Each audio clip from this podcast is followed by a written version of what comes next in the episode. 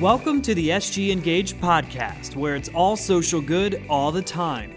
Sit back and relax as the brightest minds from across the social good community engage with trends, big ideas, and best practices to help you drive impact.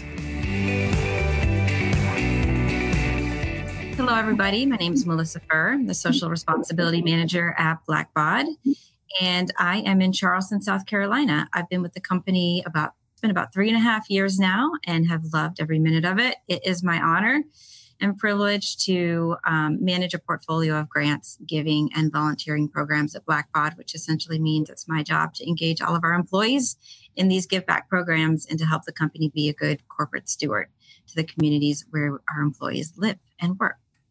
And I'm very pleased to be here with our two guests.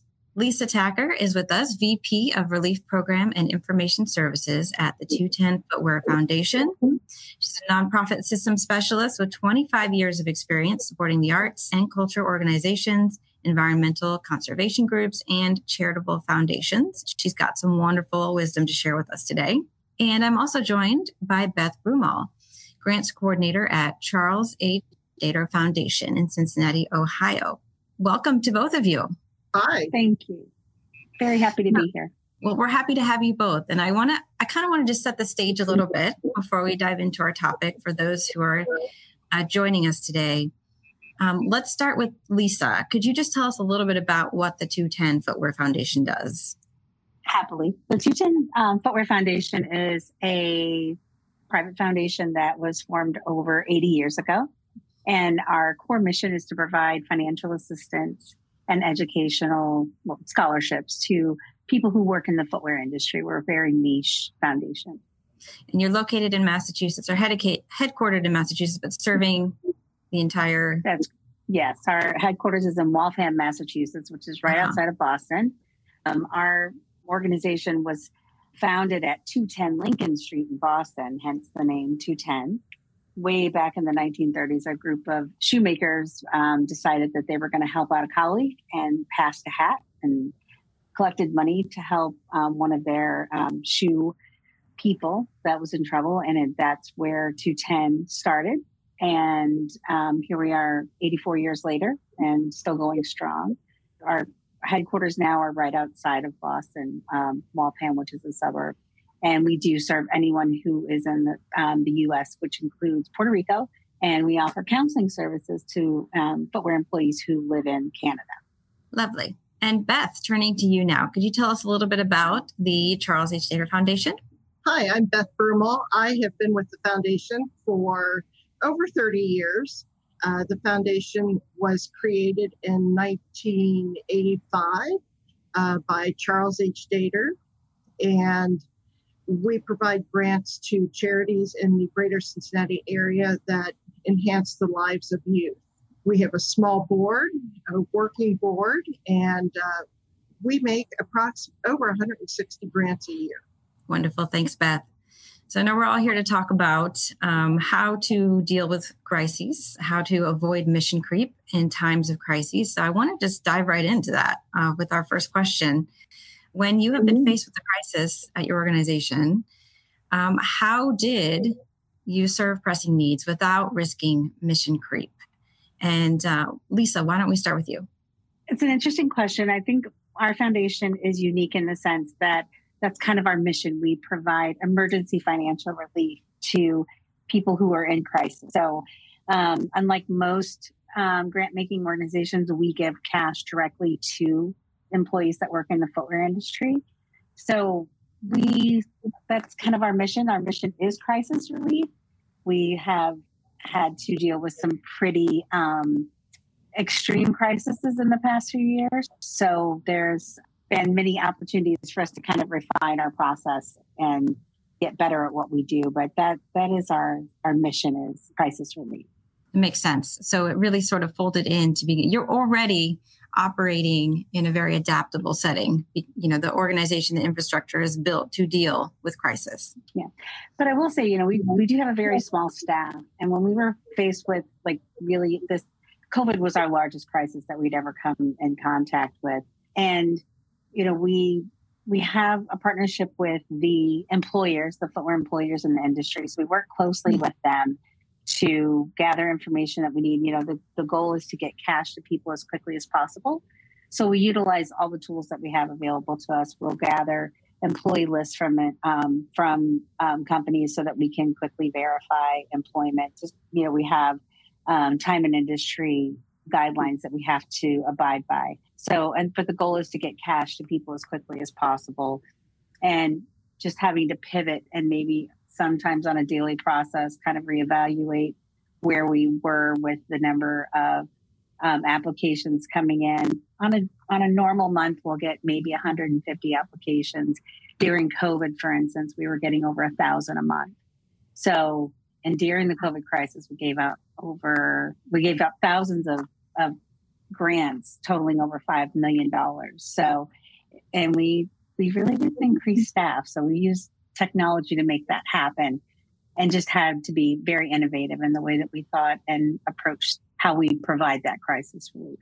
That's great. And I, I mean, my next question was going to be like, how on earth did you deal with that increase to a thousand applications? But technology was the answer. So we're going to dig into that a little bit later. Uh, but first I want to hear from Beth. Same question to you.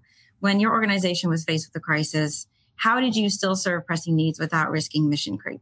Well, two crises come to mind, the stock market downturn in two thousand eight and two thousand nine, and the COVID pandemic. In the first case, uh, we went from a sixty million dollars foundation to a thirty million dollars foundation. Uh, our grant-making philosophy has always been to give a little more than our required five percent distribution. During the two thousand eight uh, turndown, we made no new grants to new organizations. We stuck with the people, the organizations that we had a long-term partnership with. And in order to avoid mission creep, we decreased the num- the amount of dollars that were awarded, and we were able to maintain all of the programs we had currently been funding over the years. Um, some organizations received a little less, some stayed the same. Then as the economy improved, our asset base returned back to its previous levels. We returned to our previous grant-making approach. When COVID struck, we had the good fortune of having had a significant increase in our assets uh, from a trust founder, Charles Dater. Our assets went from sixty million to more than one hundred million. As a result, we were able to increase our giving with s- special grants. And we, we collaborated with our local community foundation. We gave a, a significant grant there so that our partners in philanthropy will would know that we are supporting the fund through the G C F. And we also took about twenty of our long-term grantees, and we made a special grant to them in addition to our regular grant making that we would have done. So for the special grant making portfolio that came about in response to, well, two things, in response to the crisis, COVID crisis, but then also a wonderful increase in the amount of funding you had to disperse. Did you have to, um, well, talk us through how you got your board on board with this well, new direction? Actually, it was the board's decision. We had, you know, we were working with the Greater Cincinnati Foundation, and they had a COVID campaign that they were working on to distribute funds to charities in need. And at one of the early meetings during the COVID crisis, they sat down and they selected twenty organizations that primarily funded basic human needs, food insecurity, shelter, child care. And I used our technology, Blackbaud Grantmaking, to create a simplified application that I could send to the twenty special grants, have them complete that, and then I may process the checks to them. What that allowed us to do is not only keep a record of those special grants, but then I created an evaluation so that at the next year they could complete an evaluation, very brief, very similar to the application, that just told us how they used the money. And we continued to do that for two years where we made special grants. So again, I'm hearing a link to how technology was the key here in enabling you to, to push this new grant portfolio forward. And how wonderful that your board had, not only did they have buy-in, they were sort of the catalyst behind this new direction. So they must have been Absolutely. very connected yeah. and in touch with the community needs at that time, which is exactly what you want from your board leadership. And I'm curious, I'm not hearing much about pushback from either of you, but do want to um, make some room to talk about how to handle pushback when you are trying to respond to a crisis while staying within your mission and maybe even evolving new programs or new grant portfolios. I think that it's probably a common experience for foundations to experience some pushback, perhaps from their major donors or from their board leadership or even staff. Have either of you experienced that? And if so, how did you get past it? Well, I would think during the two thousand eight financial crisis, it was, we probably received pushback, not because we weren't making the grants, but how much to reduce. You know, how much can you cut somebody back to still make the grant serve its purpose? Um, so I, I would assume there had been some banter back then as to which organizations you would cut, how much you would cut them. And of course, we, they had already decided they could not take on any new programs. So that was a question that was just eliminated. And Lisa, how about you? Excuse me. I think for our organization, I came on board just a little over six years ago, and I was hired specifically to migrate our grant-making software, uh, our program that we had at the time. We had just purchased Blackbaud Grantmaking, and it was my my job was to migrate that data and kind of build up this new grant making program. I was able to create these um, a custom application form that collected a ton of data. Um, you know, we kind of streamlined the process. We created the online application form, and on that form, made all of the data forms that we needed. Um, in our organization, the, the holes that we needed to fill by making these fields required by the applicant to fill out. I don't think we had any pushback from the board. The board was very supportive of the migration because the program that we were working on was very um, antiquated and, and there was no data um, reporting available in that system. So having this new program that we could report out on and, and be able to really measure outcomes was exciting for staff and for the board. I think where we had to get in was, you know, when we when we launched Blackbaud Grantmaking back in twenty seventeen is when we came on board. We had no idea that we were going to be faced with a tragedy, you know, with some with a crisis like COVID.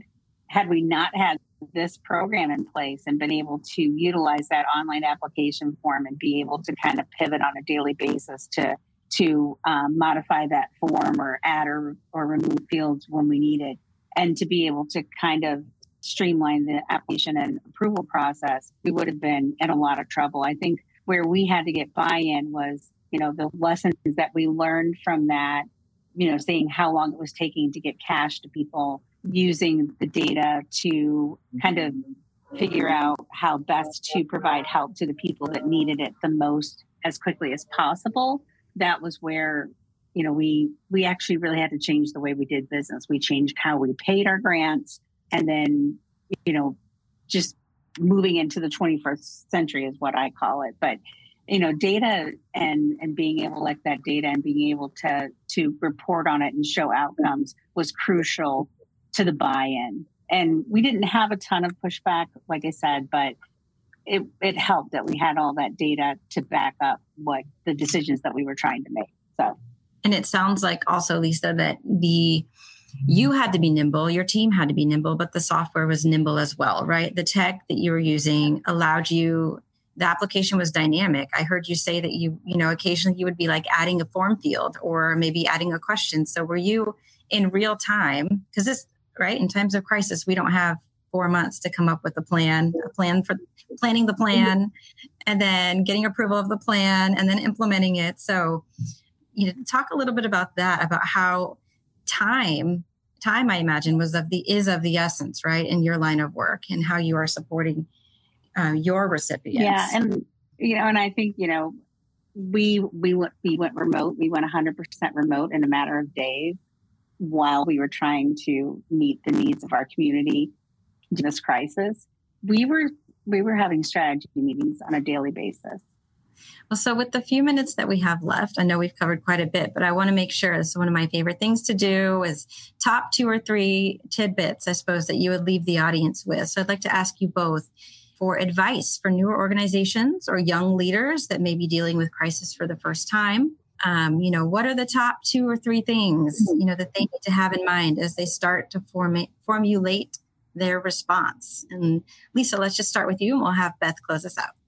I think the first thing would be don't panic.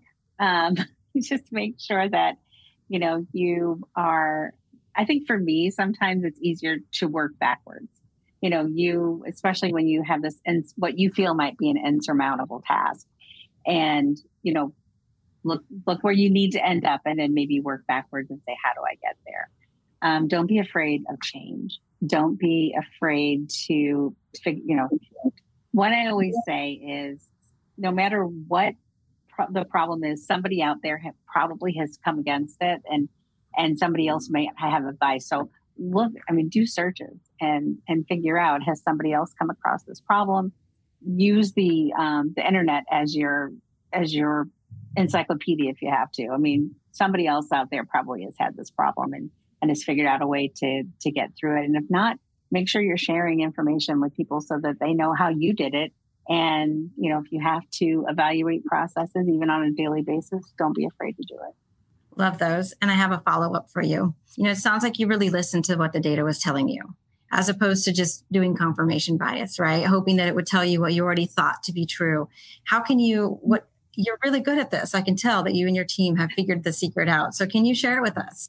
Um, how, what are the tips to make sure that you're listening to your, truly listening to your data? So when you're, when you're, creating your um, forms, and when you're create, because you know everyone has to give you data before you can give them before you can give them help.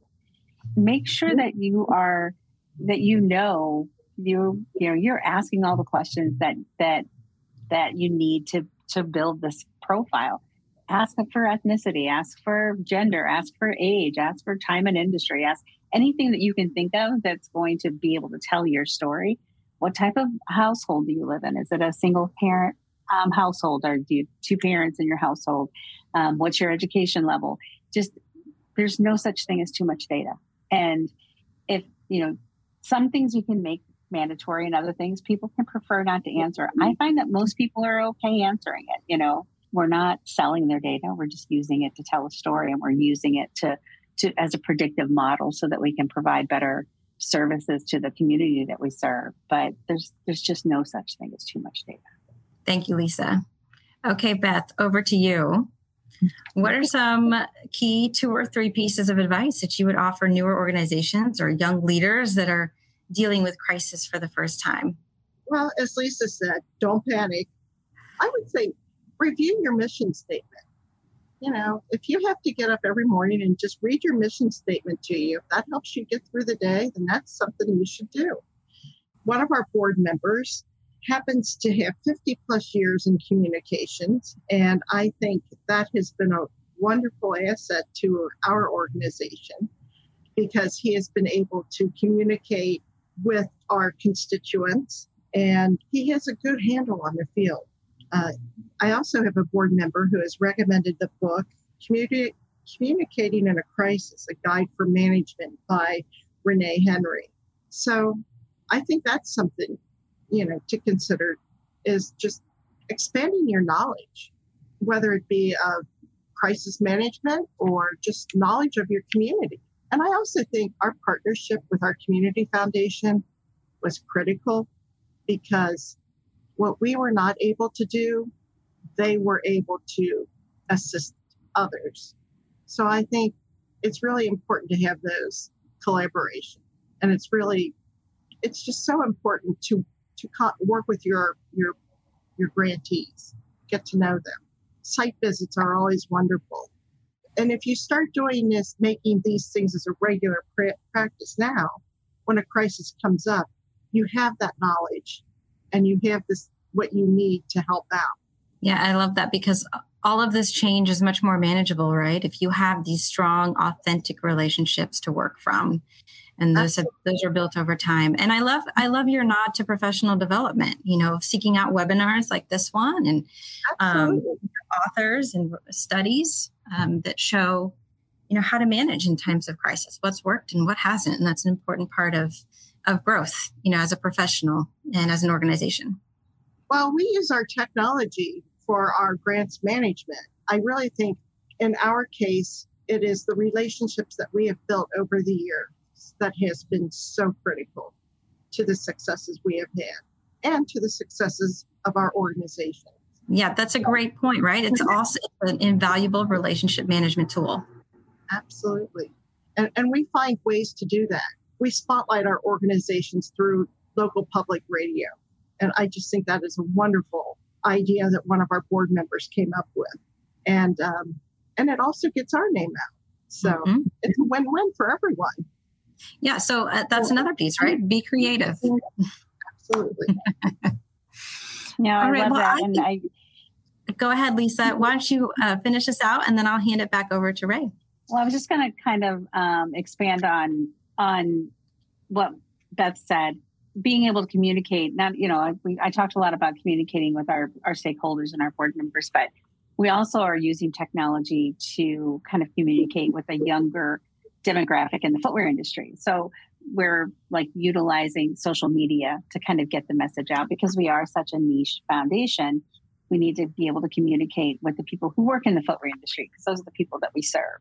So not everyone is, you know, everyone's on a different medium these days. So we're, our new challenge is trying to make sure that we are communicating with everyone where they're getting their news from, whether it be to, you know, Instagram or Facebook or LinkedIn. We haven't jumped into TikTok, but you know, at some point we might have to. I mean, it's just being able to communicate with your with your base wherever they are. So that was that was the one the one um, communication point I had missed. Thank you, Beth, for for reminding me. No problem. Thank you both, ladies. It was wonderful to to learn from both of you. Thank you for sharing both of your stories in such depth. Um, it's been an honor to connect with you, and I hope we will stay in touch and continue learning from each other. Uh, Ray, I'm going to hand it back over to you. Awesome. Thank you so much. I'm, I, you'll notice I'm standing up now because my uh, Apple Watch just told me to stand up. So for those of you who've been sitting down for an hour, this is your reminder to stand up. You know, I loved uh, philanthropy doesn't end at five o'clock for me. You know, I think that's, it's simple, but it's something that um, I think it's hard. The day-to-day grind, you know, can can wear away at that, you know, remembering what's really important. And I also like theory of change evaluation is a is a phrase I intend to start using in some capacity moving forward, because I really, really like that too. I want to thank you so much, everyone, for being here, and thank you for your participation, and, and have a great rest of your day and great rest of your month. You too. Thanks. Thank you. It was my pleasure.